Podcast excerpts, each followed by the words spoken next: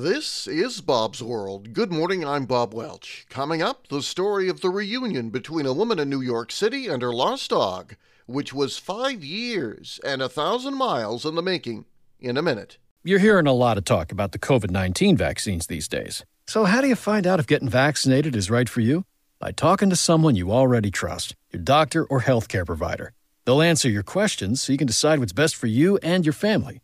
Go to getvaccineanswers.org to find out more. That's getvaccineanswers.org. Brought to you by the Ad Council. Courage. I learned it from my adoptive mom. Hold my hand. You hold my hand. Learn about adopting a team from foster care at adoptuskids.org. You can't imagine the reward. Brought to you by Adopt US Kids, the U.S. Department of Health and Human Services, and the Ad Council. Three Americans a day die by gun suicide.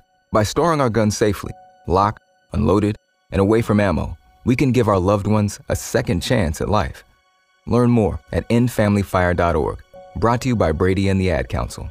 A woman from the New York City borough of Queens, whose dog went missing somewhere around Long Beach Island in southern Nassau County, was reunited with the canine when the pet turned up at a shelter 1,000 miles away. Jen Costa tells WBBJ TV her old English bulldog, Azura, went missing five years ago. It was shortly after the woman underwent surgery to have a cancer on her tongue removed, she says. Azura's disappearance, she says, just made it a lot harder. She was really depressed and stopped caring.